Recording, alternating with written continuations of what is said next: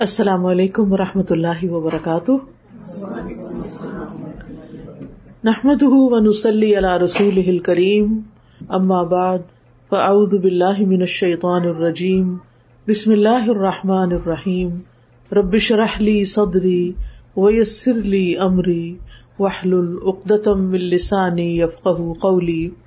صورت البقرہ کی آیت نمبر 197 میں اللہ سبحان تعالیٰ فرماتے ہیں الحج اشہر معلومات، فمن فرد فیہن الحج فلا رفث ولا فسوق ولا جدال ولا جدال فی الحج، وما تفعلوا من خیر یعلمه اللہ وتزبدوا فإن خیر الزاد التقوى واتقون یا اولی الالباب۔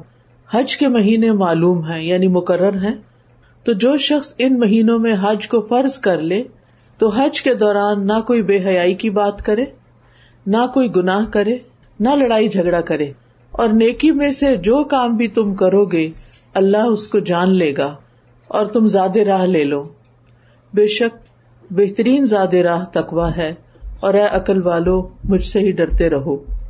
اس آئے سے یہ پتا چلتا ہے کہ حج مخصوص مہینوں میں ہی ہوتا ہے اور جب کوئی حج کا ارادہ کر لے اور حج کا احرام پہن لے تو پھر اس پر کچھ پابندیاں عائد ہو جاتی ہیں اور ان میں سب سے پہلے یہ کہ کوئی بے حیائی کی بات نہ کرے، کوئی گالی گلوچ نہ کرے، کوئی گناہ کا کام نہ کرے، کوئی لڑائی جھگڑا نہ کرے، کیونکہ انسان حج کے دوران تھک بھی جاتا ہے، گرمی بھی ہوتی ہے، سونے کے لیے پراپر بیڈ بھی نہیں ہوتا، زمین پہ سونا پڑتا ہے، تو بہت ساری چیزیں مل کے انسان کو بازوقت اریٹیٹ کر دیتی ہیں اور بازوقت ٹریفک جام ہو جاتی ہے یا کچھ تو اس میں انسان پھر اپنا ٹیمپر لوز کر دیتا ہے۔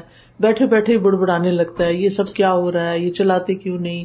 یہ لوگ دیکھتے نہیں، وہ دیکھو ڈرائیونگ کیسی کر رہا ہے، یہ کوئی اس طرح کے کوئی کمنٹس پاس کرنے ہی نہیں ہے بس اپنے منہ کو باندھ ہی رکھنا ہے، کیونکہ ہر چیز لکھی جا رہی ہے اور ہم حج کے اندر ہیں۔ اور پھر یہ کہ اس کے برعکس نیکی کا جو بھی کام تم کرو گے۔ کسی کو اسمائل کر کے سلام کر لو گے کسی کی مدد کر لو گے کسی کو پانی پلا دو گے کسی کو کھانا کھلا دو گے کوئی ذکر کر لو گے کوئی قرآن کی تلاوت کر لو گے یعنی جو بھی نیکی کا کام تم کرو گے تو اللہ سبحان و تعالیٰ کو سب پتا ہوگا، اللہ تعالیٰ اس کو دیکھ رہا ہوگا، اور تم جانے کے لیے اپنا زیادہ راہ ساتھ لے کے جاؤ۔ کیونکہ بعض لوگ یہ کہتے تھے کہ ہم اللہ کے مہمان ہیں، اور پھر وہ وہاں پہنچ کے دوسروں سے مانگنا شروع کر دیتے تھے۔ تو اسلام نے اس چیز کو ڈسکریج کیا اور کہا کہ جو تمہیں رستے کی ضرورت کی چیزیں ہیں، وہ ساتھ لے کے چلو۔ اور بہترین زیادہ راہ جو ہے وہ تقوا ہے یعنی اللہ کا ڈر ہے۔ اور اے عقل والو، مجھ سے ہی ڈرتے رہو۔ یعنی حج کے سفر میں اللہ کا تقوا اللہ تعالیٰ کا احساس کہ اللہ تعالیٰ ہمیں دیکھ رہا ہے واچ کر رہا ہے۔ اور یہ ہم حج اسی کے لیے کر رہے ہیں، یہ چیز بہت ضروری ہے۔ حج جو ہے، یہ ایک اہم فریضہ ہے اسلام کے بنیادی پانچ ارکان میں سے اللہ تعالیٰ سورت عال عمران میں فرماتے ہیں ولی اللہ اللہ سے ہج البئی تھی منستتا سبیلا و من کفر ان اللہ غنی عالمین اور لوگوں پر اللہ کا یہ حق ہے کہ جو اس کے گھر تک پہنچنے کی ہمت رکھتا ہو، استطاعت رکھتا ہو، وہ اس کا حج کرے۔ اور جس نے انکار کیا تو بے شک اللہ جہان والوں سے بے نیاز ہے۔ یعنی جو اللہ کے گھر نہیں آنا چاہتا تو اللہ تعالیٰ کو بھی اس کی کوئی ضرورت نہیں ہے۔ ہم وہاں جا کر اللہ تعالیٰ کو کوئی فائدہ نہیں پہنچاتے اور نہ جا کر اس کو کوئی نقصان نہیں دیتے۔ اور استطاعت سے مراد راستے کا سامان اور سواری کا انتظام ہے۔ رسول اللہ صلی اللہ علیہ وسلم نے خطبے میں فرمایا، اے لوگو، یقیناً اللہ نے تم پر حج فرض کر دیا ہے بس تم حج کرو۔ حج زندگی میں ایک ہی بار فرض ہے۔ ایک شخص نے نبی صلی اللہ علیہ وسلم سے پوچھا، کیا حج ہر سال فرض ہے؟ جیسے رمضان کے روزے تو ہر سال ہوتے ہیں۔ نماز دن میں پانچ دفعہ ہوتی ہے، تو کیا حج بھی ہر سال کرنا ہوتا ہے؟ آپ نے فرمایا، نہیں، بلکہ ایک ہی بار ہے۔ اور جو اس سے زیادہ کرے تو وہ نفل ہے۔ اور پھر حج کا فریضہ ادا کرنے میں انسان کو جلدی کرنی چاہیے۔ جوانی میں ہی حج کر لینا چاہیے، کیونکہ حج ایک مشکل سفر ہے۔ رسول اللہ صلی اللہ علیہ وسلم نے فرمایا، حج کا فرض پورا کرنے میں جلدی کرو، کیونکہ کسی کو پتا نہیں کہ اس کو کون سی رکاوٹ پیش آ جائے۔ اور کووڈ میں آپ نے دیکھا کہ کیسی رکاوٹ رہی کہ دل چاہتا بھی تھا اور نہیں جا سکے۔ آپ نے یہ بھی فرمایا کہ جو شخص حج کا ارادہ رکھتا ہو، اسے یہ ارادہ جلدی پورا کر لینا چاہیے، کیونکہ بعض اوقات سواری گم ہو جاتی ہے، کبھی کوئی بیمار ہو جاتا ہے، کبھی کوئی اور ضرورت پیش آ جاتی ہے۔ تو اس لیے جب بھی موقع ملے، انسان کر لے۔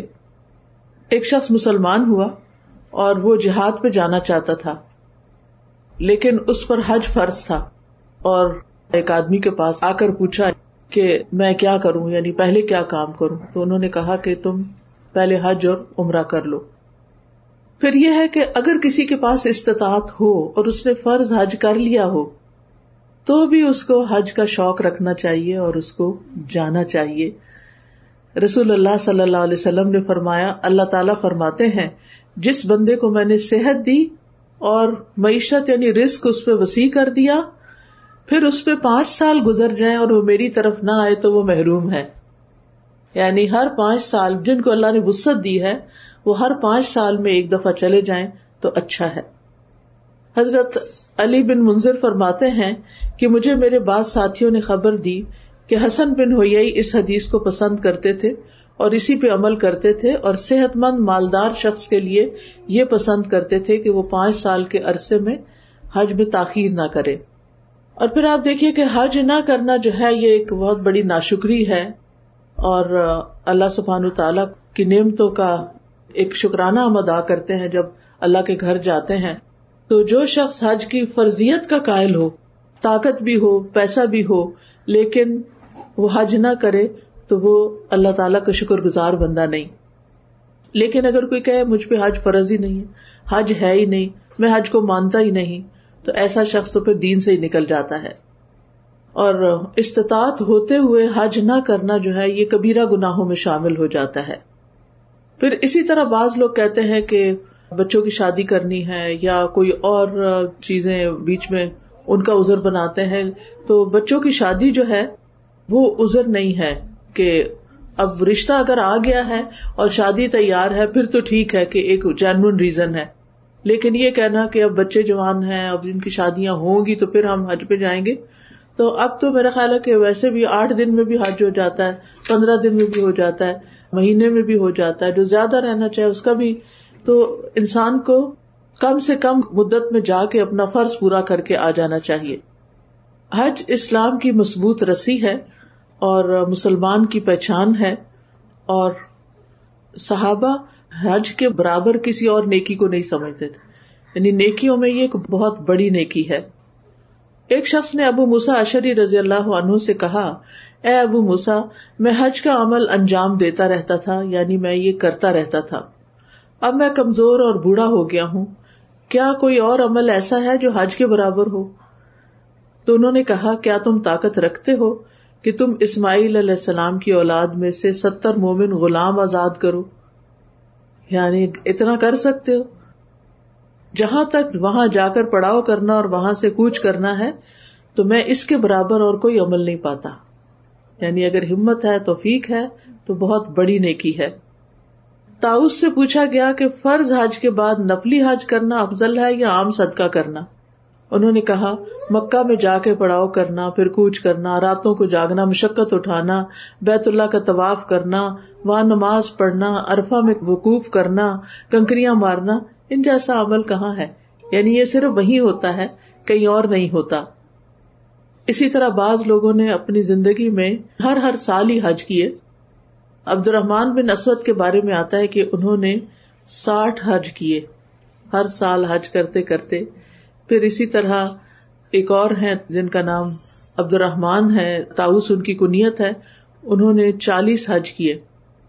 اسی طرح جن لوگوں نے چالیس سے زیادہ حج کیے، ان میں سے سعید بن مسیب، عطا بن ابی رباح، ایوب سختیانی حمام بن نافع اور ان کے علاوہ بھی بہت سارے لوگ ہیں کہ جو حج کا اتنا شوق رکھتے تھے کہ ہر سال ہی حج پہ چلے جاتے تھے۔ اور خاص طور پر جو لوگ وہاں رہتے ہیں ان کے لیے جانا اتنا مشکل نہیں جتنا باہر سے جانا مشکل ہوتا ہے۔ اصل بات ہے شوق کی۔ انسان جس چیز سے محبت کرتا ہے، اس کے لیے وقت بھی نکال لیتا ہے اور مال بھی نکال لیتا ہے۔ پھر یہ ہے کہ ایمان لانے کے بعد سب سے افضل عمل ہے۔ رسول اللہ صلی اللہ علیہ وسلم سے سوال کیا گیا کہ کون سا عمل سب سے افضل ہے؟ آپ نے فرمایا، اللہ اور اس کے رسول پہ ایمان لانا۔ پوچھا گیا اس کے بعد، فرمایا، اللہ کی راہ میں جہاد کرنا۔ پوچھا گیا اس کے بعد آپ نے فرمایا حج مقبول۔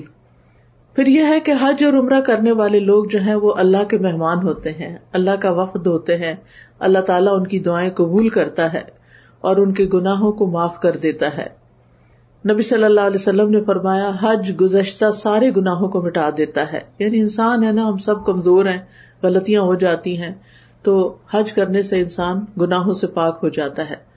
نبی صلی اللہ علیہ وسلم نے فرمایا، جس نے اللہ کے لیے حج کیا، نہیں دکھاوے کا نہیں یا کسی پریشان نہیں، اور اس دوران کوئی بےحدہ بات یا گناہ کا کام نہ کیا یعنی وہاں پر اپنے آپ کو بچا کے رکھا ہر چیز سے، وہ حج کی ادائیگی کے بعد اس دن کی طرح گناہوں سے پاک لوٹے گا، جس طرح اس کی ماں نے اسے گناہوں سے پاک جنا تھا۔ یعنی جیسے ایک بیبی پیدا ہوتا ہے اور اس کے سر پہ کوئی گناہ نہیں ہوتا۔ ایسے ہی انسان بالکل صاف ستھرا ہو کے واپس آتا ہے۔ حاجی کے ایک ایک قدم پر اجر ہوتا ہے۔ یعنی ہر قدم جو گھر سے باہر آپ نے رکھا، گاڑی پر گئے، گاڑی لے کے ایئرپورٹ گئے، ایئرپورٹ سے جہاز پہ بیٹھے، پھر ایئرپورٹ پہ چلے۔ جتنا آپ کا ہر قدم اس رستے پہ جا رہا ہے، اس پر اجر ہے۔ اور پہلے تو لوگ اونٹوں وغیرہ پر حج کرتے تھے۔ تو اس لیے آپ نے فرمایا، حاجی کا اونٹ کوئی پاؤں نہیں اٹھاتا اور نہ ہاتھ رکھتا ہے، مگر اللہ تعالیٰ اس کے بدلے اس کے لیے ایک نیکی لکھ دیتا ہے۔ یعنی بیٹھا وہ اونٹ پر ہے، اونٹ چل رہا ہے، لیکن ثواب اونٹ والے کو مل رہا ہے یعنی جو بیٹھا ہوا اس کو مل رہا ہے۔ یا اس کی ایک برائی مٹا دیتا ہے، یا اس کی وجہ سے اس کا ایک درجہ بلند کر دیتا ہے۔ پھر اسی طرح پے در پے حج کرنا یعنی ایک کے بعد ایک دفعہ حج کرنا فکر اور محتاجی کو دور کرنے کا ذریعہ ہے۔ نبی صلی اللہ علیہ وسلم نے فرمایا، پے در پے حج اور عمرہ کرو، بے شک یہ دونوں فکر فکر کا مطلب ہوتا محتاجی، غربت۔ اور گناہوں کو اس طرح دور کر دیتے ہیں جیسے بھٹی لوہے کے میل کچال کو دور کر دیتی ہے۔ پھر اسی طرح حج سے انسان کے بوجھ ہلکے ہو جاتے ہیں۔ ابو غالب کہتے ہیں، مجھے ابن عباس رضی اللہ عنہما نے کہا، ہمیشہ اس بیت اللہ کی طرف آنا جانا رکھیں۔ اگر آپ ہمیشہ اس بیت اللہ کی طرف آتے جاتے رہیں، تو آپ اللہ کو اس حال میں ملیں گے کہ آپ کے اوپر بوجھ کم ہوگا یعنی گناہوں کا بوجھ کم ہوگا۔ یعنی انسان اپنے سارے گناہ جو ہے وہ ساتھ ساتھ گرا دیتا ہے۔ پھر اسی طرح ایسا انسان جو ہے وہ اللہ کی حفاظت میں ہوتا ہے۔ اور فریضہ حج کی ادائیگی میں لگنے والے جو نشانات ہیں یعنی کہیں چوٹ لگ گئی ہے، کچھ ہو گیا ہے تو وہ سب بھی اللہ تعالیٰ کو بڑے پیارے ہیں۔ نبی صلی اللہ علیہ وسلم نے فرمایا، اللہ کے نزدیک دو قطروں اور دو نشانوں سے زیادہ محبوب کوئی چیز نہیں۔ ایک تو اللہ کے خوف سے بہا ہوا آنسو یعنی انسان اللہ کے ڈر سے رو دے۔ اور دوسرا، خون کا قطرہ، جو اللہ کے رستے میں بہایا گیا ہو۔ اور دو نشانوں میں سے ایک نشان جو اللہ کے راستے میں لگے۔ اور دوسرا وہ نشان جو اللہ کی طرف سے فرض کی ہوئی چیزوں میں سے کسی فرض کی ادائیگی میں لگے۔ جیسے کچھ لوگ نماز پڑھتے ہیں نا تو ان کے ماتھے پہ نشان لگ جاتا ہے۔ یا یہ کہ پاؤں پہ یعنی جہاں وہ پاؤں دورا کر کے بیٹھتے ہیں تو ٹخنے پہ لگ جاتا ہے۔ تو یہ نشان اگر اسکن کے اوپر ایک ذرا بدنما سا ہی نظر آتا ہے کہ اور دوسرا کلر ہو جاتا ہے، لیکن یہ اللہ کو بڑا پیارا ہے یہ نشان۔ پھر اسی طرح اگر کسی کی وفات ہو جاتی ہے حج پر تو رسول اللہ صلی اللہ علیہ وسلم نے فرمایا، جو شخص حج کے ارادے سے نکلے اور اسے راستے میں موت آ جائے، تو اللہ اس کے لیے قیامت کے دن تک حج کرنے والے کا ثواب لکھ لیتا ہے۔ گویا وہ قیامت تک حج میں ہی ہے۔ اور جو شخص عمرے کے ارادے سے نکلے اور اسے راستے میں موت آ جائے، تو اللہ اس کے لیے قیامت کے دن تک عمرہ کرنے والے کا ثواب لکھ دیتا ہے۔ اور جو شخص دوران حج فوت ہو جائے، قیامت کے دن جب وہ اٹھے گا تو اٹھ کے تلبیہ پڑ رہا ہوگا۔ لبیک اللہ لبیک۔ ابن عباس کہتے ہیں کہ ایک شخص رسول اللہ صلی اللہ علیہ وسلم کے ساتھ ارفا میں ٹھہرا ہوا تھا، وہ اپنی سواری سے گر گیا، تو سواری اس کے اوپر چڑھ گئی۔ وہ فوت ہو گیا۔ تو آپ نے فرمایا، اس کو پانی اور بیری کے پتوں سے غسل دو۔ اور اسے دو کپڑوں میں کفن دو۔ نہ تو اسے خوشبو لگاؤ، نہ اس کے سر کو چھپاؤ۔ یقیناً اللہ اس کو قیامت کے دن اس حال میں اٹھائے گا کہ یہ لبیک کہتا ہوگا۔ پھر اسی طرح یہ ہے کہ حج کرنے کے بعد اگر انسان کسی گناہ کی وجہ سے جاننا میں چلا جاتا ہے، تو حج کی وجہ سے انسان وہاں سے نکال لیا جائے گا۔ یعنی یہ اتنی بڑی نیکی ہے۔ اور ایک اور روایت میں آتا ہے کہ حج مبرور کی جزا تو جنت ہے۔ یعنی جنت کمانے کا ایک ذریعہ ہے۔ اور حج مبرور کیا ہوتا ہے؟ جس میں نہ ریا کاری ہو، نہ شہرت کا خیال ہو، نہ کوئی بےحودگی ہو، نہ لڑائی جھگڑا ہو، نہ گناہ کے کام ہو۔ اور حلال کمائی سے کیا جائے، ایسا حج حج مبرور کہلاتا ہے۔ اسی طرح ہم دیکھتے ہیں کہ نبی صلی اللہ علیہ وسلم کے زمانے میں ایک عورت تھی، ام تلیق اس کا نام تھا، تو اس کو حج پہ جانے کا بہت شوق تھا۔ تو اس کے شوہر کہتے ہیں کہ میری بیوی میرے پاس آئی، کہنے لگی، حج کی تیاری کرو۔ ان کے پاس ایک اونٹ اور ایک اونٹنی تھی۔ وہ اونٹنی پہ حج کرتے اور اونٹ کو جہاد کے لیے استعمال کرتے۔ تو اس نے اونٹ کا مطالبہ کیا کہ مجھے اپنا اونٹ دو، میں نے حج پہ جانا ہے۔ تو انہوں نے کہا کہ تم جانتی ہو، میں نے تو اس کو اللہ کے راستے میں دے دیا ہے۔ اس نے کہا، حج بھی اللہ کے رستے میں آتا ہے، آپ مجھے دے دیں۔ اللہ آپ پہ رحم کرے۔ تو شوہر کہنے لگا، میں نہیں چاہتا کہ میں تجھے دوں۔ بازو کا تو بیویاں طالبہ کرتی ہم نے عمرے پہ جانا، پیسے دیں، یا حج پہ جانا ہے حج پہ چلیں۔ اس نے کہا اچھا پھر مجھے اونٹنی دے دو، اور خود اونٹ پہ حج کر لو۔ انہوں نے کہا کہ میں تجھے خود پہ ترجیح نہیں دوں گا۔ اس نے کہا، پھر کوئی خرچ ہی دے دو۔ ان کا میرے پاس اتنا مال نہیں ہے کہ جو میرے پاس زیادہ ہو تو میں تمہیں دے دوں۔ اس نے کہا، اگر تم مجھے دو گے تو اللہ تمہیں بہترین بدلا دے گا۔ کہتے ہیں، جب میں نے اس کا بھی انکار کیا تو اس نے کہا، جب آپ رسول اللہ صلی اللہ علیہ وسلم کے پاس جائیں تو ان کو میرا سلام کہنا اور جو میں نے کہا ہے وہ ان کو بتا دینا۔ تو میں رسول اللہ صلی اللہ علیہ وسلم کے پاس گیا اور اپنی بیوی کا سلام ان کو پہنچایا اور ساری باتیں ان کو بتائی تو آپ نے فرمایا، وہ سچ کہتی ہے۔ اگر تو اسے اونٹ دے دیتا تو وہ اللہ کے راستے میں ہوتا۔ اگر اونٹنی دے دیتے تو تم دونوں اللہ کے راستے میں ہوتے۔ اگر تم کوئی خرچ اس کو دیتے تو اللہ تمہیں بہترین بدل عطا کرتے۔ یعنی حج پہ جانے والے کو اگر آپ کچھ مال اس پہ خرچ کرتے تو اللہ تعالیٰ اس کے بدلے میں تمہیں اور زیادہ دے گا۔ میں نے کہا اللہ کے رسول، وہ آپ سے سوال کر رہی تھی کہ کون سا عمل آپ کے ساتھ حج کرنے کے برابر ہے؟ آپ نے فرمایا، رمضان میں عمرہ کرنا۔ میں نہیں رمضان میں عمرہ کرنا جو ہے، وہ نبی صلی اللہ علیہ وسلم کے ساتھ حج کرنے کے برابر ہے۔ اب یہ ہے کہ حج کے جو مناسب ہیں، جب حج شروع ہوتا ہے، تو سب سے پہلے یہ کہ انسان کو اپنی نیت اللہ کے لیے خالص کرنی چاہیے۔ اللہ تعالیٰ میں صرف آپ کو خوش کرنے کے لیے، آپ کے گھر کی زیارت کے لیے جا رہی ہوں، حج کرنے کے لیے جا رہی ہوں، آپ اس کو قبول کریں۔ کیونکہ اللہ تعالیٰ صورت البکرا میں فرماتے ہیں وہ اتم الحج اول عمرہ حج اور عمرہ اللہ کے لیے مکمل کرو۔ اور تمام عبادتوں کی قبولیت کی شرط یہ ہے کہ انسان ان کو اللہ کے لیے ادا کرے۔ اور نیت کرنا بہت ضروری ہے کیونکہ نیت کے بغیر کوئی عمل قبول نہیں ہوتا۔ اور اخلاص نیت کا فائدہ یہ ہوتا ہے کہ انسان کو اللہ تعالیٰ دنیا میں بھی جو نعمت چاہتا ہے عطا کرتا ہے اور آخرت میں تو اس کا بدلہ ملے گا ہی ان شاء اللہ اور پھر یہ کہ جب انسان اخلاص سے کوئی کام کرتا ہے تو انسان کو خوف اور غم سے نجات ملتی ہے۔ قرآن مجید میں آتا ہے، بلا من اسلم وجہ وہ محسن فلاح اجرح اندر ربی ولا خوف علیہم ولا ہم یا کیوں نہیں؟ جس نے اپنا چہرہ اللہ کے تابع کر دیا اور وہ نیکی کرنے والا ہو، تو اس کے لیے اس کا اجر اس کے رب کے پاس ہے۔ اور نہ ان پر کوئی خوف ہے، نہ وہ غمگین ہوں گے۔ اور پھر یہ کہ قرآن مجید میں آتا ہے اللہ عباد اللہ المخلصین الحم رزق معلوم فواق وہم مکرمون فی جنات النعیم مگر اللہ کے خالص کیے ہوئے بندے یہی لوگ ہیں جن کے لیے مقرر رزق ہے، کئی قسم کے پھل اور وہ عزت بخشے گئے ہیں نعمت کے باغوں میں۔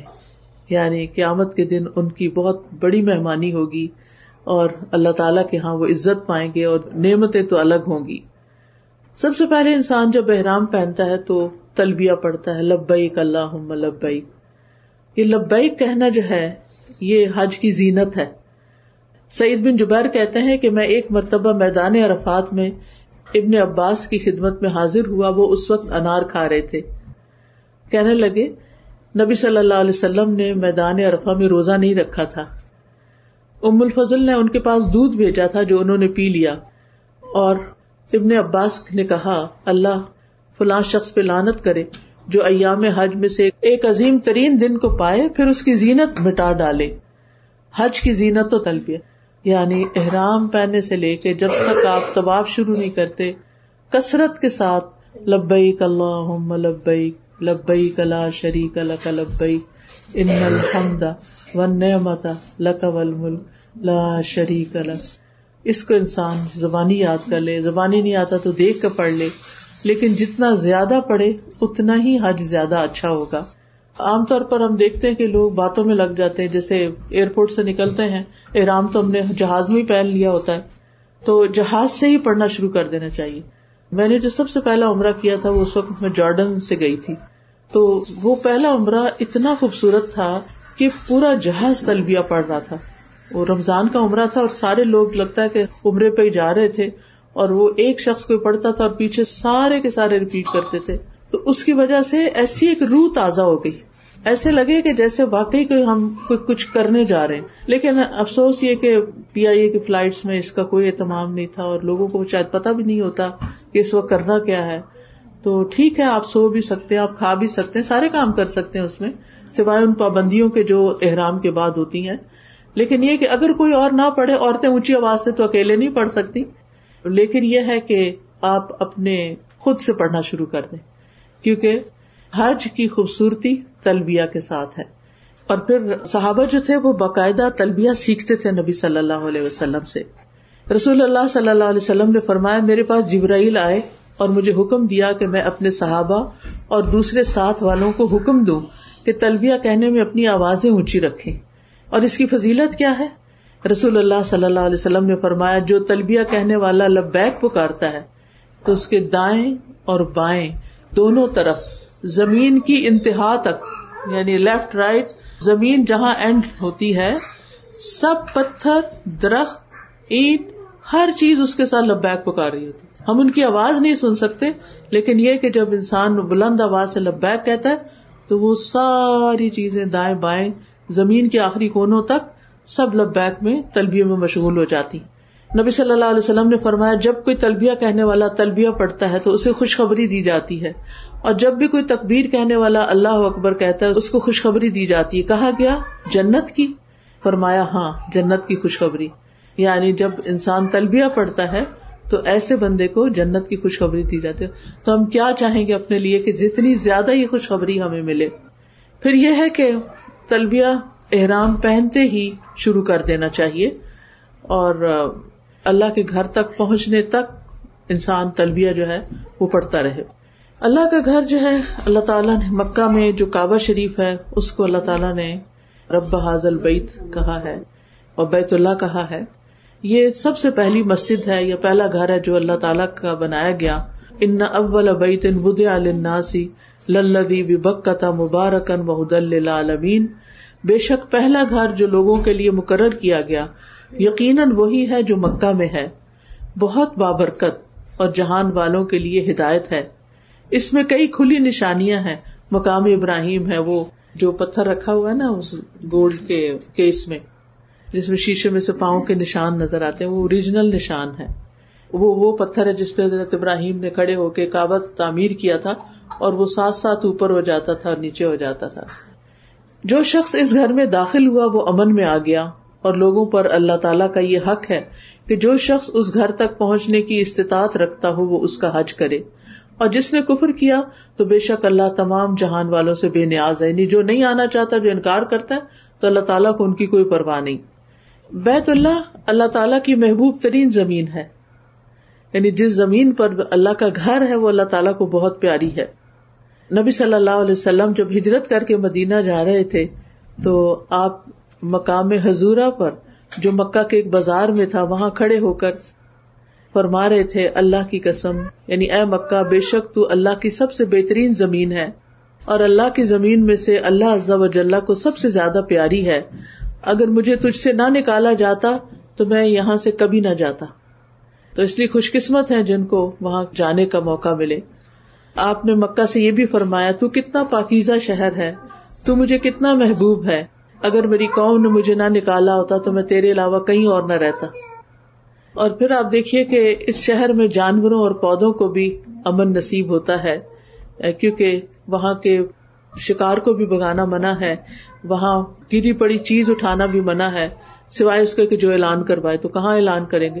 اس لیے اگر کوئی راستے میں پیسے یا کسی کا کوئی زیور یا کوئی کچھ ہو تو چھوڑ دیں ادھر ہی، ورنہ یہ کہ وہ خام خواہ کا ایک بوجھ پڑ جائے گا۔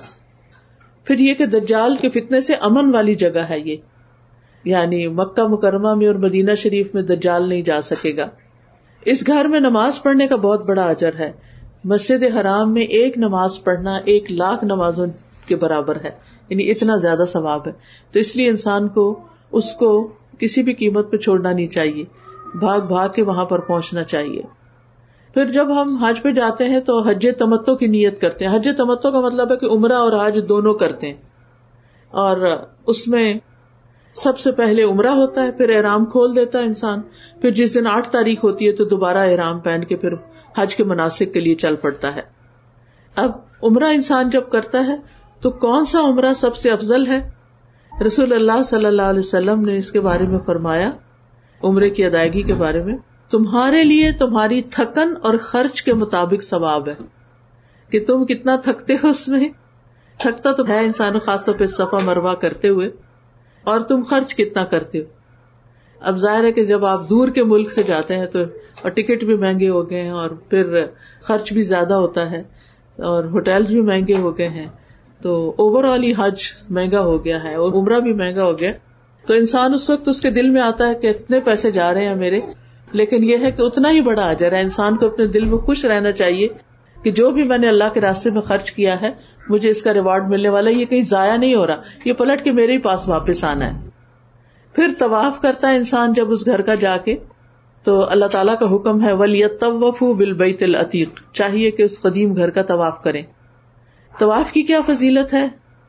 رسول اللہ صلی اللہ علیہ وسلم نے فرمایا، جو بیت اللہ کا طواف کرے اور دو رکتیں نماز پڑھے، اس کا یہ عمل ایک غلام آزاد کرنے کے برابر ہوگا۔ ہر قدم پر دس نیکیاں ملیں گی، دس گنا معاف ہوں گے، دس درجے بلند ہوں گے۔ یعنی جو شخص بیت اللہ کا طواف کرتے ہوئے ایک قدم بھی اٹھاتا ہے یعنی ایک پاؤں آپ نے آگے رکھا اور دوسرا اٹھایا پھر رکھا، ہر اٹھنے والے قدم کے اوپر دس نیکیاں دس گنا معاف اور دس درجوں کی بلندی۔ پھر حضر اسود تک انسان پہنچ کر وہاں سے طواف شروع کرتا ہے اور پھر چکر لگا کر رکنے یمانی کو ہاتھ لگا کر پھر حضر اسود تک پہنچتا ہے۔ چونکہ وہاں بہت رش ہوتا ہے، تو اس لیے انسان دور سے بھی ہاتھ اٹھا کے بسم اللہ اللہ اکبر کر دیتا، ہاتھ کو چومنے کی ضرورت نہیں ہے۔ حضر اسود جو ہے، یہ جنت سے اترا ہے۔ یہ دودھ سے بھی زیادہ سفید تھا، لیکن بنی آدم کے گناہوں نے اسے سیاہ کر دیا۔ اور رکن یمانی جو ہے، یمن کی طرف کا جو کارنر ہے، اس کا پتھر ہے، ان دونوں کو ہاتھ لگانا یعنی رکن یمانی کو ہاتھ لگانا اور حضر اسود کو چھونا، یہ گناہوں کو گرا دیتا ہے یعنی ہاتھ لگانے سے گناہ کرنے لگتے نہیں یعنی اتنا ثواب کا کام ہے۔ لیکن اگر بہت زیادہ رش ہو، تو پھر دھکے دے کے کسی کو نہ کرے، تاکہ کسی کو تکلیف نہ پہنچے۔ قیامت کے دن حضر اسود کی سفارش ہوگی۔ وہ اس طرح آئے گا کہ اس کی دو آنکھیں ہوں گی جن سے وہ دیکھ رہا ہوگا۔ اللہ تعالیٰ اس کو آنکھیں دے دے گا اور ایک زبان ہوگی جس سے وہ بولے گا اور اس شخص کے حق میں گواہی دے گا جس نے اسے حق کے ساتھ بوسا دیا ہوگا۔ نبی صلی اللہ علیہ وسلم نے فرمایا، قیامت کے دن حجر اسود جب آئے گا تو وہ جبل ابو قبیس سے بھی زیادہ بڑا ہوگا۔ یعنی اللہ تعالیٰ اس کو بہت بڑا بنا دیں گے اور اس کی ایک زبان اور دو ہونٹ بھی ہوں گے۔ اللہ نے اگر ہمیں اس گوشت پوش اور ہڈیوں کے انسان کو بولنے کی قوت دی ہے تو پتھر کو کیوں نہیں دے سکتا؟ پھر آپ دیکھیے کہ وہاں پر جو نشانیاں ان میں سے ایک مقام ابراہیم بھی ہے۔ قرآن مجید میں آتا ہے و تخد مقام ابراہیم و مسلح مقام ابراہیم کو جائے نماز بنا لو۔ مقام ابراہیم وہ گولڈ کیس کے اندر جو پتھر رکھا ہوا ہے، اس ایریا کو جگہ کو مقام ابراہیم کہتے ہیں۔ بعض لوگ طواف کے بیچ میں بھی وہاں کھڑے ہو جاتے ہیں اور لوگوں کے لیے پریشانی کا باعث بنتے ہیں۔ ٹھیک ہے، اگر آپ کو خالی جگہ مل جائے تو آپ ضرور وہاں کھڑے ہو لیکن اگر وہاں نہیں کھڑے ہو سکتے تو حرم میں کسی بھی جگہ وہ دو نفل ادا کیے جا سکتے ہیں۔ اور مقام ابراہیم جنت کا یاقوت ہے۔ یعنی وہ بھی پتھر جنت سے ہی آیا ہوا ہے۔ اور آپ نے فرمایا، حجر اسود اور مقام ابراہیم جنت کے یاقوت ہیں۔ اگر بنی آدم کی خطاؤں اور گناہوں نے اسے نہ چھوا ہوتا تو مشرق اور مغرب کے درمیان جو کچھ ہے اس سے روشن کر دیتے یعنی ان پتھروں کی روشنی پوری دنیا کو روشن کر دیتی۔ اور جو معذور اور مریض اسے چھوتا، اسے شفا مل جاتی۔ لیکن یہ ہے کہ وہ تو اب سیاہ ہو چکے ہیں۔ پھر آب زمزم کی بھی فضیلت ہے۔ یعنی طواف کر کے سات چکر لگا کے میں اس وقت بہت ریچولس میں نہیں جا رہی، میں صرف فضیلتیں بتا رہی ہوں کہ ہر کام کا اجر کتنا ہے۔ جب سارے چکر لگ جائیں گے، نماز بھی پڑھ لی آپ نے مقام ابراہیم کے پاس، تو پھر آپ اس کے بعد زمزم کا پانی پیئیں گے۔ رسول اللہ صلی اللہ علیہ وسلم نے فرمایا، روئے زمین پر سب سے بہترین پانی آب زمزم ہے۔ یہ بابرکت پانی ہے، کھانے والے کا کھانا بھی ہے۔ اور اس میں ہم جانتے ہیں نا کہ ابو ذر غفاری جو تھے، جو وہ مکہ آئے تھے، اور وہاں پر انہوں نے صرف زمزم پی کے کتنا عرصہ گزارا تھا۔ کئی دن تک کوئی اور کھانا نہیں کھایا تھا، صرف زمزم ہی پیا تھا۔ تو اس میں یہ ہے کہ یہ بہت بابرکت پانی ہے اور جس نیت سے پیا جائے، وہ نیت پوری ہوتی ہے۔ اگر شفا کی نیت سے پیئیں یا کوئی دعا پھر اس کے بعد کریں، تو وہ بھی انشاءاللہ قبول ہوگی۔ اور اس سے انسان کے اندر کی غذائی کمزوری جو ہوتی ہے، ہمارے جسم میں منرلس کی کمی ہے یا اللہ جانے کس کس چیز کی، تو وہ کمی بھی اس سے پوری ہوتی ہے۔ یہ بخار کا علاج بھی ہے۔ رسول اللہ صلی اللہ علیہ وسلم نے فرمایا، بخار جہنم کی گرمی کے اثر سے ہوتا ہے۔ اسے زمزم کے پانی سے ٹھنڈا کیا کرو۔ یعنی اگر کسی کو بخار ہو جائے تو گیلی پٹی وغیرہ کر کے زمزم کے پانی سے تو جسم کو لگائی جائے تو بخار اتر جائے گا۔ رسول اللہ صلی اللہ علیہ وسلم نے کھڑے ہو کر زمزم کا پانی پیا تھا، لیکن یہ وہاں مکہ کے لیے ہی ہے۔ شاید اس لیے بھی کہ اتنا رش ہوتا ہے اور لوگ بیٹھ کے تو نہیں پی سکتے، تو کھڑے کھڑے ہی پی لیا۔ لیکن یہ ضروری نہیں کہ اگر ہم اپنے گھر میں واپس آئیں اور زمزم لائیں اور پھر کھڑے ہو کے پیئیں۔ ہر جگہ یہ تکلف کرنے کی ضرورت نہیں ہے۔ زمزم پینے سے پہلے دعا کرنی چاہیے۔ یعنی دعا کر کے پھر آپ زمزم پیئیں۔ اور جس مقصد کے لیے آپ نے پینا ہے، اس کی آپ اللہ تعالیٰ کے آگے دعا کر لیں، فریاد کر لیں۔ پھر اسی طرح یہ کہ دوسروں کو بھی پلانا چاہیے۔ خاص طور پر جو یگ لوگ ہیں یا آپ کے ساتھ بچے جا رہے ہیں یا کچھ، تو ان کو جیسے نماز کے بعد انسان خواتین کے ایریے میں بیٹھا ہوتا ہے۔ تو میری بچیاں جب چھوٹی تھیں اور عمرے پہ جاتے تھے تو کہتی تھی کہ گلاس میں پانی ڈال کے سب یہ آنٹیاں جو بیٹھی ہیں نا جو اٹھ کے وہاں نہیں جا سکتی، تو ان کو بھی پلاؤ۔ یعنی انسان اپنے لیے ایک گلاس بھرے، تو ایک دوسرا بھر کے تو پوچھ لے کے کسی کو چاہیے، کیونکہ پانی پلانے کا بہت بڑا ثواب ہے، اور خاص طور پر زمزم۔ اور پھر اسی طرح یہ کہ زمزم اپنے ساتھ واپس لانا بھی سنت ہے یعنی اپنے ملک میں، اپنے شہروں میں۔ حضرت عائشہ اپنے ساتھ زمزم اٹھا کے لے جاتی اور فرماتی، رسول اللہ صلی اللہ علیہ وسلم بھی برتنوں اور مشکیزوں میں زمزم کا پانی لے جاتے تھے، مریضوں پہ ڈالتے اور ان کو پلاتے تھے۔ اور پھر یہ ہے کہ زمزم کا توحفہ جو ہے، وہ سب کو جو دیا جاتا ہے تو اس کی ابتدا بھی صحابہ کے دور میں ہوئی تھی۔ پھر طواف کر لیا، زمزم پی لیا، نفل پڑھ لیے، سارا کچھ دعائیں مانگ لی، اب آپ صفا مروا کی طرف جائیں۔ صحیح کا حکم بھی اللہ تعالیٰ نے دیا ہے ان صفا و مروا تمن شاعر اللہ کہ صفا اور مروا اللہ کی نشانیوں میں سے ہے یہ دو پہاڑیاں تھیں اور ان پہاڑیوں پر حضرت حاجرہ جو تھی، وہ حضرت اسماعیل علیہ السلام کے لیے پانی کی تلاش میں ایک پہاڑی سے دوسری دوسری سے پہلی کی طرف دوڑی تھی۔ تو ان کے اس عمل کو اللہ تعالیٰ نے اتنا پسند کیا، ایک ماں ہے جو اپنے بچے کے لیے تڑپ رہی ہے اور بھاگ رہی ہے۔ اس سے ایک اور بڑی اچھی خوشخبری کی بات یہ کہ ایک ماں اپنے بچے کے لیے اگر وہاں بھاگ دوڑ کرتی ہے، اس کو اتنا بڑا انعام ملتا ہے کہ پھر اب جو بھی حج پہ جاتا ہے، اس کا حج مکمل ہی نہیں ہوتا جب تک کہ صفا مروا کا طواف نہ کیا جائے۔ لیکن اس میں ایک باریک نقطہ ہے اور وہ یہ کہ ایک ماں اپنے بچے کو پالنے میں جو بھاگ دوڑ گھر میں بھی کر رہی ہوتی ہے نا، وہ بھی ایک عبادت ہے۔ اس میں بھی انسان کو خدمت کر کے پھر بہت باتیں نہیں سنانی چاہیے یا بچوں کو ڈانٹ ڈپٹ نہیں کرنی چاہیے، کیونکہ تھک جاتی ہے مائیں، وہ بھی ایک صحیح ہے۔ پھر اسی طرح یہ ہے کہ صحیح کرنا فرض ہے۔ اس کے بغیر نہ عمرہ ہوتا ہے اور نہ حج ہوتا ہے۔ اور رسول اللہ صلی اللہ علیہ وسلم نے فرمایا، تمہارا صفا مربع میں دوڑنا ایسا ہے جیسے ستر غلام آزاد کرنا۔ یعنی اتنا بڑا اجر ہے۔ جتنی مشقت ہے، وہاں اسی حساب سے اجر بھی ہے۔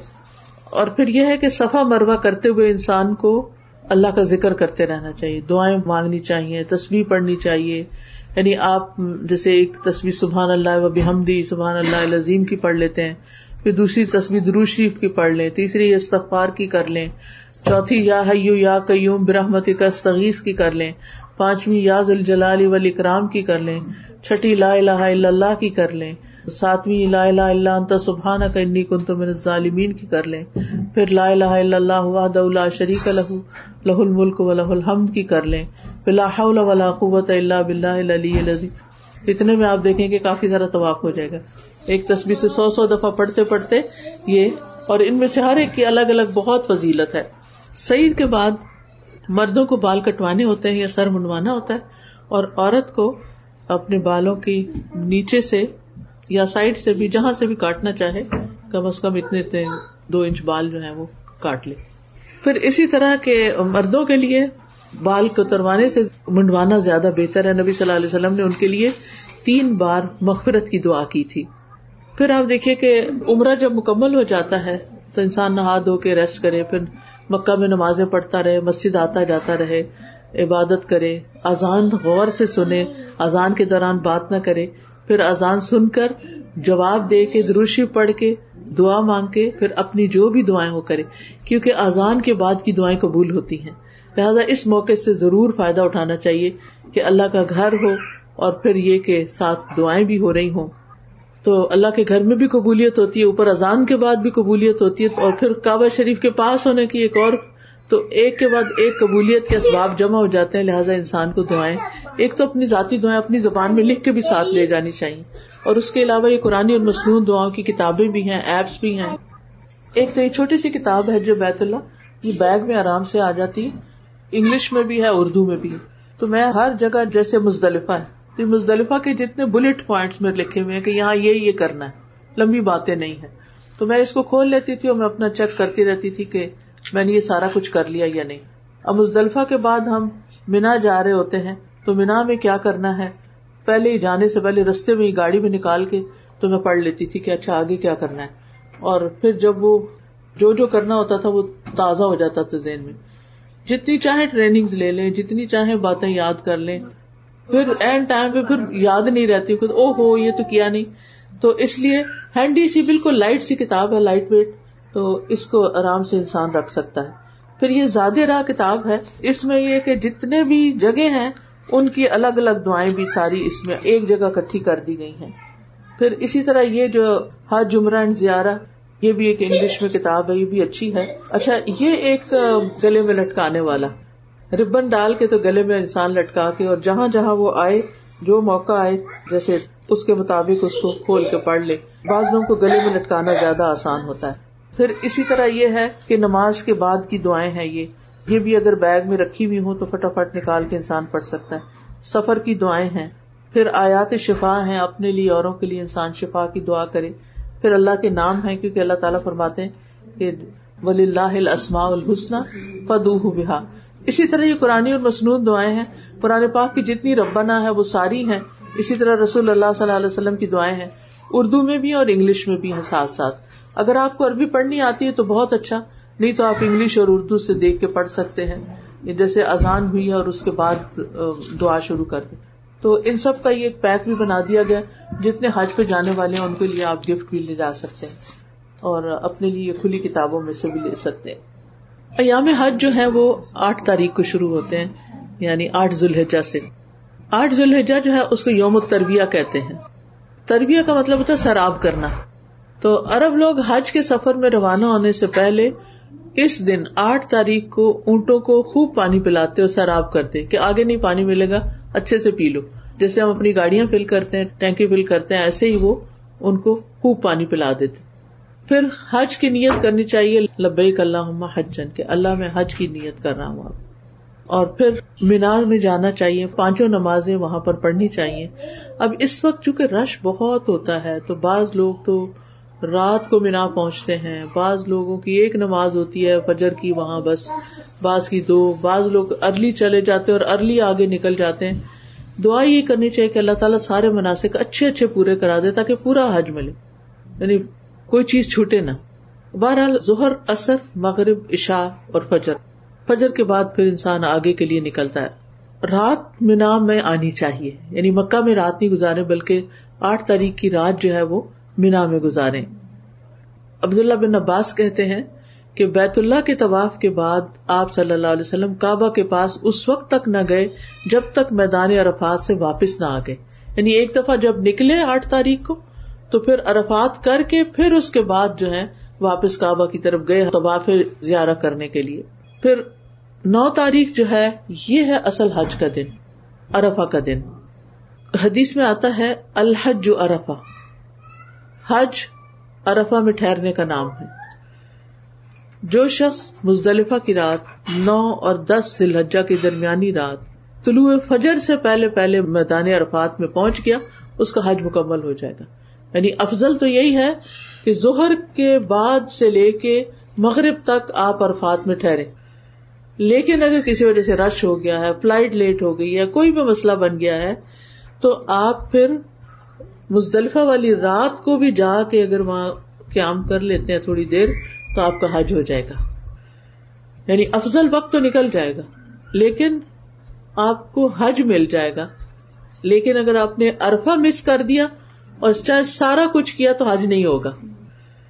عرفات کا میدان جو ہے نا، یہ بڑا ہی اہم میدان ہے۔ نبی صلی اللہ علیہ وسلم نے فرمایا، اللہ تبارک و تعالیٰ نے آدم علیہ السلام کی پشت میں تمام اولاد سے میدان عرفات جس کو نعمان بھی کہا جاتا ہے، اس میں عہد لیا تھا۔ قرآن مجید میں آپ نے عہد السط کی بات پڑھی ہوگی کہ اللہ تعالیٰ نے فرمایا تھا السط بے ربی کم کیا میں تمہارا رب نہیں ہوں؟ تو ہم سب نے وہاں اقرار کیا تھا کہ آپ ہمارے رب ہیں۔ پھر اللہ تعالیٰ نے ان کی سلب یعنی پیٹ سے ان کی ساری اولاد نکالی جو اللہ نے پیدا کرنی تھی اور اسے اپنے سامنے چھوٹی چھوٹی چونٹیوں کی شکل میں بکھیر دیا۔ پھر ان کی طرف متوجہ ہو کر ان سے کلام کیا اور فرمایا السط بربکم؟ کالو بلا. شہید نہ انتقول یوم القیامتی انا کنہ انہاظا غافلین. اللہ تعالیٰ نے پوچھا تھا ہم سب سے، کیا میں تمہارا رب نہیں ہوں؟ تو ہم نے کیا کہا تھا؟ کیوں نہیں؟ بلا. یہ گواہی کیوں لی گئی تھی؟ تاکہ قیامت کے دن تم یہ نہ کہہ سکو کہ ہم تو اس سے بے خبر تھے، ہمیں تو نہیں پتا۔ پھر یہ ہے کہ میدان عرفات ابراہیم علیہ السلام کی وراثت ہے۔ عرفات میں صحابہ کھڑے تھے تو رسول اللہ صلی اللہ علیہ وسلم کی طرف سے ایک قاصد آیا اور اس نے کہا کہ تم اپنی نشانیوں کی جگہ پر کھڑے رہو کیونکہ تم اپنے والد ابراہیم علیہ السلام کی وراثت میں سے ایک وراثت پر ہو۔ اچھا بعض لوگ جیسے عرفات جاتے، اب تو خیر بہت انتظام ہے اور وہ نشان بھی لگے ہوئے میدان عرفات، اوپر لکھا بھی ہوتا ہے، حدود عرفات۔ تو اس کے اندر اندر ہونا چاہیے۔ بعض لوگ مسجد نمبرہ کے اگلے حصے میں بیٹھے رہتے ہیں تو وہاں پر وہ ارفا سے باہر ہے۔ تو اس پہ حج نہیں ہوتا ارفا کی طرف نکل کے آنا چاہیے۔ اور ارفا کے دن کی بہت فضیلت ہے۔ غیر حاجی کے لیے اس دن روزہ رکھنے کی فضیلت ہے۔ یعنی جو ہم لوگ نہیں جا رہے حج پہ، تو ہمیں روزہ رکھنے چاہیے۔ اور یہ گزرے ہوئے سال اور آنے والے سال کے گناہوں کی معافی کا ذریعہ بنتا ہے۔ اور ارفا جو ہے، یہ وہاں پر ایک طرح سے حاجیوں کے لیے ایک عید کا دن بن جاتا ہے۔ ویسے تو دس تاریخ کو عید ہوتی ہے، لیکن یہاں اہم ترین عبادت ہاتھ اٹھا کر دعا کرنا اور خوب خوب دعا کرنا۔ اور اس دعا میں لا الہ الا اللہ وحدہ لا شریک لہ لہ الملک و لہ الحمد وهو على كل شيء قدیر۔ اسامہ بن زید کہتے ہیں، میں میدان عرفات میں رسول اللہ صلی اللہ علیہ وسلم کا ردیف تھا یعنی آپ کی اونٹنی پر آپ کے ساتھ پیچھے بیٹھا ہوا تھا۔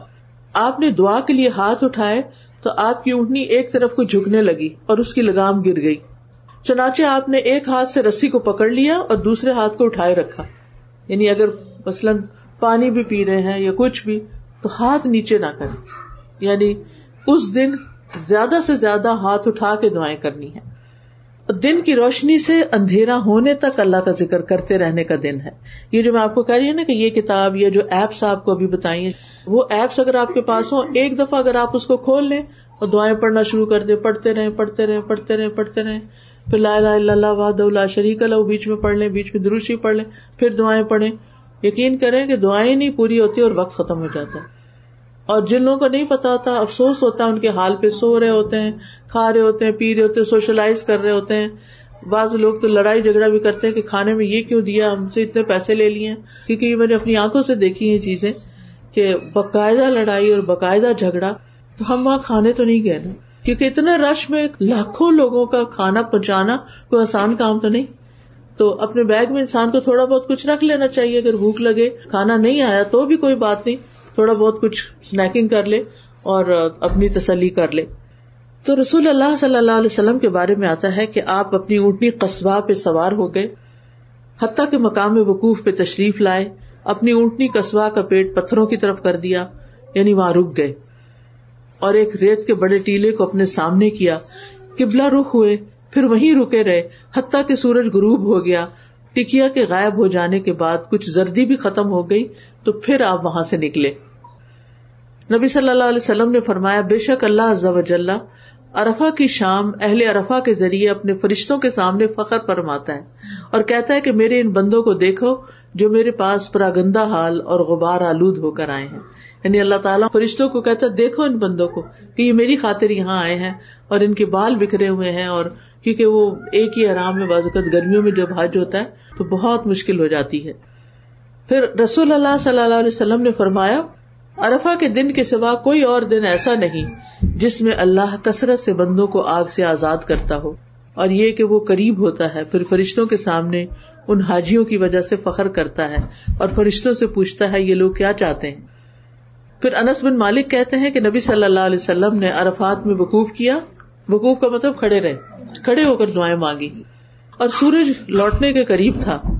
تو صاحب نے فرمایا، اے بلال، میرے لیے لوگوں کو خاموش کراؤ۔ چنانچہ بلال رضی اللہ عنہ نے کھڑے ہو کر کہا، رسول اللہ صلی اللہ علیہ وسلم کے لیے خاموش ہو جاؤ۔ بس لوگ خاموش ہو گئے۔ آپ نے فرمایا، اے لوگوں کے گروہ، ابھی ابھی جبریل میرے پاس آئے ہیں۔ اور میرے رب کی طرف سے انہوں نے مجھے سلام کہا اور کہا کہ بے شک اللہ ضب نے عرفات والوں اور مشر والوں کی مغفرت کر دی ہے یعنی مزلفہ والوں کی، اور ان کی کمیوں کو پورا کرنے کی ذمہ داری لے لی ہے۔ بس عمر بن خطاب نے کھڑے ہو کر ارض کیا، اے اللہ کے رسول، کیا یہ بات ہمارے لیے خاص ہے؟ آپ نے فرمایا، یہ تمہارے لیے بھی ہے اور جو تمہارے بعد آئیں گے اور قیامت تک آئیں گے، ان سب کے لیے ہے۔ یہ اللہ کی رضا اور جنت پانے کا دن ہے۔ رسول اللہ صلی اللہ علیہ وسلم نے فرمایا، تمہارا عرفات میں وقوف کرنا تو اللہ عزا وجال اپنے فرشتوں سے فرماتا ہے، اے میرے فرشتوں، میرے بندے کس لیے آئے ہیں؟ وہ کہتے ہیں، وہ تیری رضامندی اور جنت طلب کرنے کے لیے آئے ہیں۔ پھر اللہ تعالیٰ فرماتا ہے، میں نے اپنے نفس اور اپنی مخلوقات کو گواہ کیا کہ میں نے ان کو بخش دیا۔ اگرچہ ان کے گناہ زمانے کے دنوں کی گنتی کے برابر ہوں یا باریک ریت کے ذروں کے برابر یعنی اول سے آخر تک جب سے دنیا بنی ہے، قیامت تک جتنے دن اس پلانٹ میں ہوں گے، ان سب کی تعداد کے برابر بھی اگر کسی کے گناہ ہو تو اللہ تعالیٰ معاف کر دے گا، جو اس دن کی حاضری دے اور اللہ تعالیٰ سے دعائیں کرے۔ حاجیوں اور جن کی حاجی سفارش کریں گے، ان کی بھی بخش ہو جائے گی۔ اس لیے حاج پہ جانے والوں سے درخواست ہے کہ پیچھے اپنے رشتے داروں پیرنٹس بچوں اور ہم سب کے لیے دعائیں کریں۔ میں تو اپنی نا کانٹیکٹ بک کھول لیتی وہ جو فون پہ نہیں ہوتی۔ اور ان لوگوں کے نام آنے شروع ہو جاتے ہیں۔ اور وہ جو آنے شروع ہوتے ہیں تو پھر یہ بھی پتا ہوتا ہے کہ کس کا کیا مسئلہ بھی تھا۔ وہ مسئلے بھی ان کے یاد آ جاتے ہیں۔ اور ارفا کے دن کی بہترین دعا جو ہے وہ لا الہ الا اللہ وحدہ لا شریک له له الملک وله الحمد وهو على كل شيء قدیر۔ رسول اللہ صلی اللہ علیہ وسلم ارفا کے دن بکثرت یہ دعا پڑھتے تھے۔ ارفا کے بعد مزدلفہ کی طرف جاتے ہیں اور مزدلفہ والوں کی بڑی فضیلت ہے۔ نبی صلی اللہ علیہ وسلم نے مزدلفہ والوں سے کہا، بے شک اللہ نے تمہارے اس مزدلفہ میں تم پر احسان فرمایا ہے کہ تمہارے نیکوکاروں کی وجہ سے تمہارے گناگاروں کو بھی بخش دیا ہے اور تمہارے نیکوکاروں نے جو مانگا انہیں عطا کیا ہے۔ پھر یہ کہ حج کے دوران جب جہاں کہیں پیدل چلنا پڑے تو بھگدڑ نہیں بچانی بھاگنا نہیں، آرام آرام سے سکون کے ساتھ وکار کے ساتھ، سکینت کے ساتھ چلنا ہے۔ رسول اللہ صلی اللہ علیہ وسلم نے فرمایا ارفات سے اطمینان اور سکون کے ساتھ چلو۔ پھر یہ کہ مزدلفہ میں آ کے رات گزارنا اور اس رات میں آپ صلی اللہ علیہ وسلم نے ایک اذان اور دو اقامت کے ساتھ مغرب اور عشاء کی نمازیں اکٹھی ادا کی اور ان نمازوں کے درمیان کوئی دوسری نماز نفل نہیں پڑے۔ پھر رسول اللہ صلی اللہ علیہ وسلم نے طلوع فجر تک آرام فرمایا اور آپ نے پھر فجر کی نماز اٹھ کے پڑھی۔ پھر یہ ہے کہ مزدلفہ میں رات گزارنا اور فجر کی نماز پڑھنا، یہ بھی ضروری ہے۔ پھر اس کے بعد دس ذوالحجہ آ جاتی ہے، یوم النحر، جس دن قربانیاں ہوتی ہیں۔ عبداللہ بن قرط سے روایت ہے، وہ کہتے ہیں کہ رسول اللہ صلی اللہ علیہ وسلم نے فرمایا، اللہ کے نزدیک سب سے افضل دن یوم النحر ہے اور اس کے بعد یوم القر یعنی گیارہویں ذوالحجہ ہے۔ یہاں جا کے کیا کیا کرنا ہوتا ہے؟ سب سے پہلے رمی جمرات جمرات کو رمی کرنی ہوتی ہے۔ اور جمرہ اقبا کی رمی کرنی ہوتی ہے۔ اس کی تاریخ کیا ہے؟ کہا جاتا ہے کہ جب ابراہیم علیہ السلام مناسب کے حج ادا کرنے آئے، تو شیطان ان کے سامنے جمرہ اقبا کے پاس آ گیا۔ تو انہوں نے اسے سات کنکریاں ماری۔ یہاں تک کہ وہ زمین میں گھس گیا۔ پھر وہ ان کے پاس دوسرے جمرے کے پاس آیا۔ انہوں نے اسے بھی سات کنکریاں ماری۔ یہاں تک کہ وہ زمین میں گھس گیا۔ پھر ان کے پاس تیسرے جمرے کے پاس آیا۔ تو انہوں نے اسے پھر سات کنکریاں ماری۔ یہاں تک کہ وہ زمین میں گھس گیا۔ ابن عباس کہتے ہیں، تم شیطان کو کنکریاں مارتے ہو اور اپنے والد ابراہیم علیہ السلام کی پیروی کرتے ہو۔ تو اس سے کیا پتا چلتا ہے کہ کنکریاں مارنا ابراہیم علیہ السلام سے شروع ہوا تھا۔ آپ نے فرمایا، تمہارا جمرات کو کنکریاں مارنا تو تمہارے ہر نیکی مارنے کے بدلے ایک کبیرا گنا جو ہلاک کرنے والا تھا، اس کا کفارا ہو جاتا ہے۔ یعنی ایک دفعہ جو ایک کنکری انسان پھینکتا ہے اس ایک دفعہ کی وجہ سے انسان کا ایسا کبیرا گنا معاف ہوتا ہے جو اس کو ہلاک ہی کر دینے والا تھا۔ آپ نے فرمایا، جب تم کنکریاں مارتے ہو تو تم میں سے کوئی نہیں جانتا اسے کیا ملے گا۔ یہاں تک کہ اللہ اسے قیامت کے دن پورا پورا سلا دے گا۔ یعنی جب ہم مار رہے ہوتے تو ہمیں کوئی ہوش نہیں ہوتی اور نہیں پتا ہوتا کیوں مارے، بس مار رہے مار رہے مار رہے لیکن اللہ تعالیٰ کے یہاں وہ تمہارا عمل محفوظ ہو جاتا ہے۔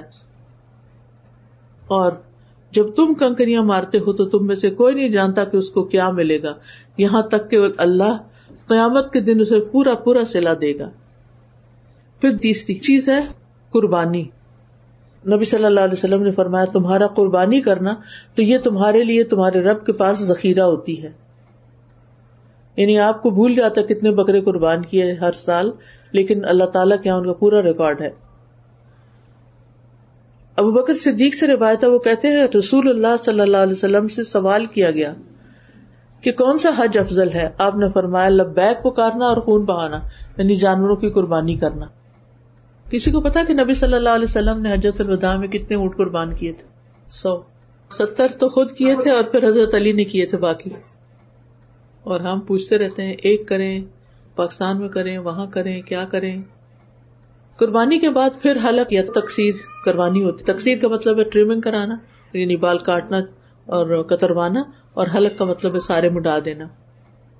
نبی صلی اللہ علیہ وسلم نے فرمایا، تمہارا سر منڈوانا تو ہر بال کے بدلے جو تم منڈاتے ہو، ایک نیکی لکھی جاتی ہے، اور تم سے گنا مٹا دی جاتی اب یہ جو میں آپ کو چیزیں بتا رہی ہوں، جب آپ وہاں ہوں گے نا، تو وہاں پر آپ نے یہ زین میں لا کے کرنا ہے شعور سے کہ یہ یہاں سے میں جتنے بال کاٹ رہی ہوں سارے کے سارے ایک ایک بال کے بدلے مجھے نیکیاں مل رہی ہیں۔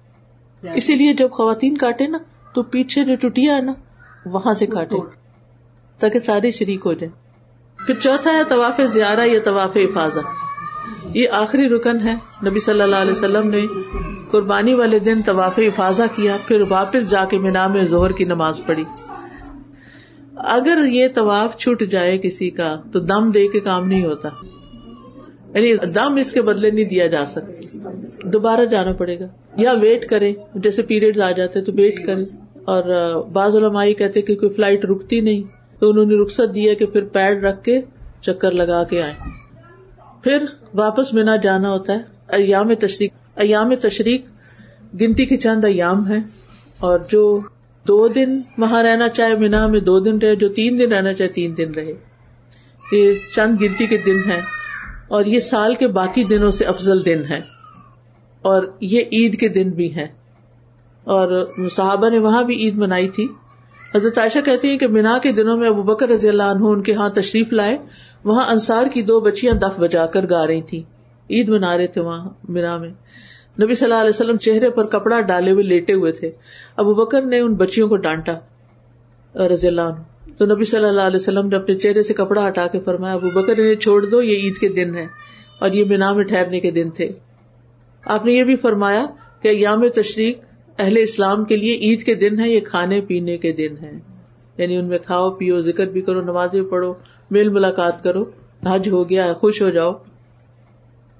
پھر اسی طرح ان دنوں میں تکبیرات بہت پڑنی ہوتی ہے ارفا کی صبح سے لے کر ایام نفر، گیارہ، بارہ، تیرہ ذوالحجہ کے آخری دن مغرب تک تکبیرات کہتے تھے۔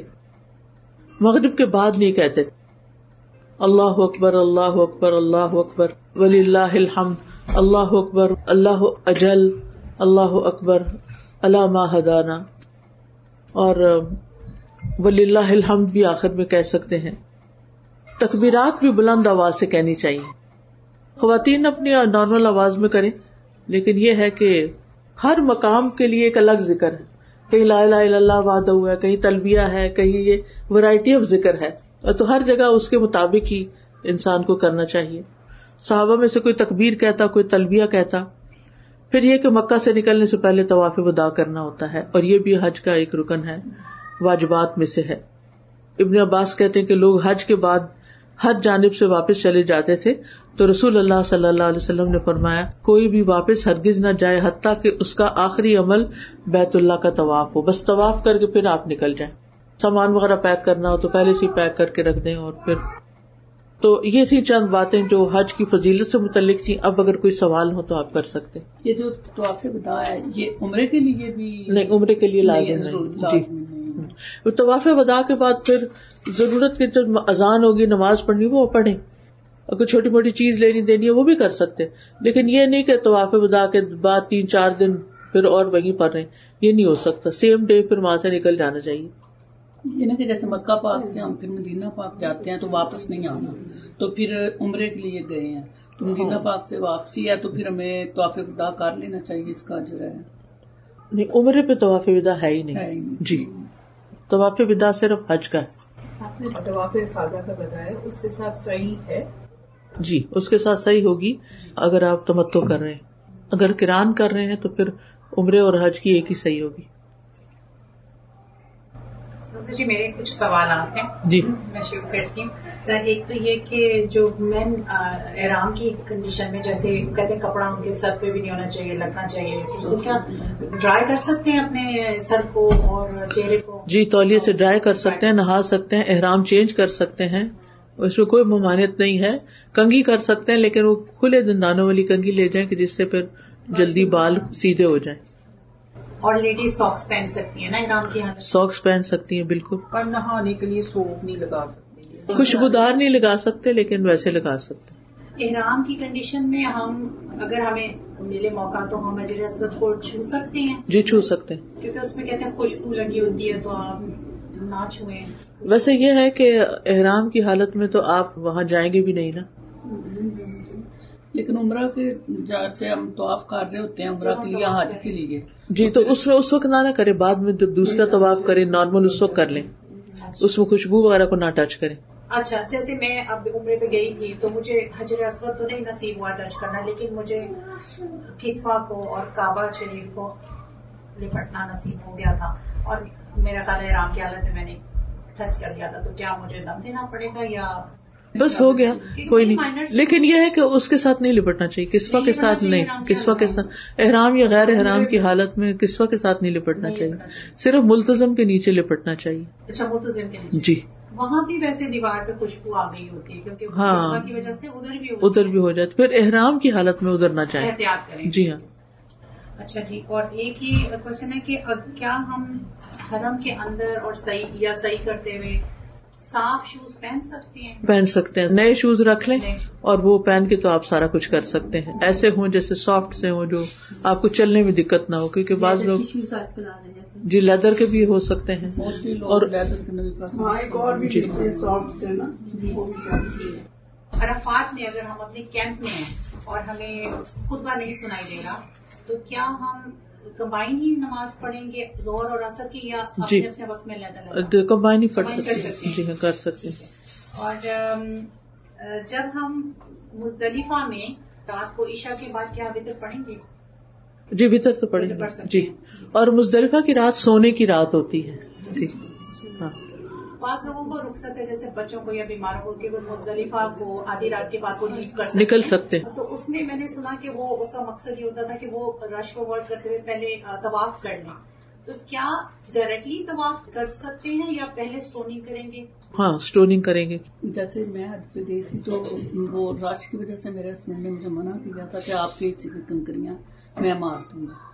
تو کیا یہ ایسا کر سکتی ہیں؟ جی اگر آپ کے پاس ہمت نہ ہو، لیکن اگر آپ کی ہمت ہے، جوان ہے اور آپ دھکے سہ سکتے ہیں، تو آپ کو خود کرنی چاہیے۔ واخر دعوانا الحمد للہ رب العالمین۔ السلام علیکم و رحمۃ اللہ وبرکاتہ۔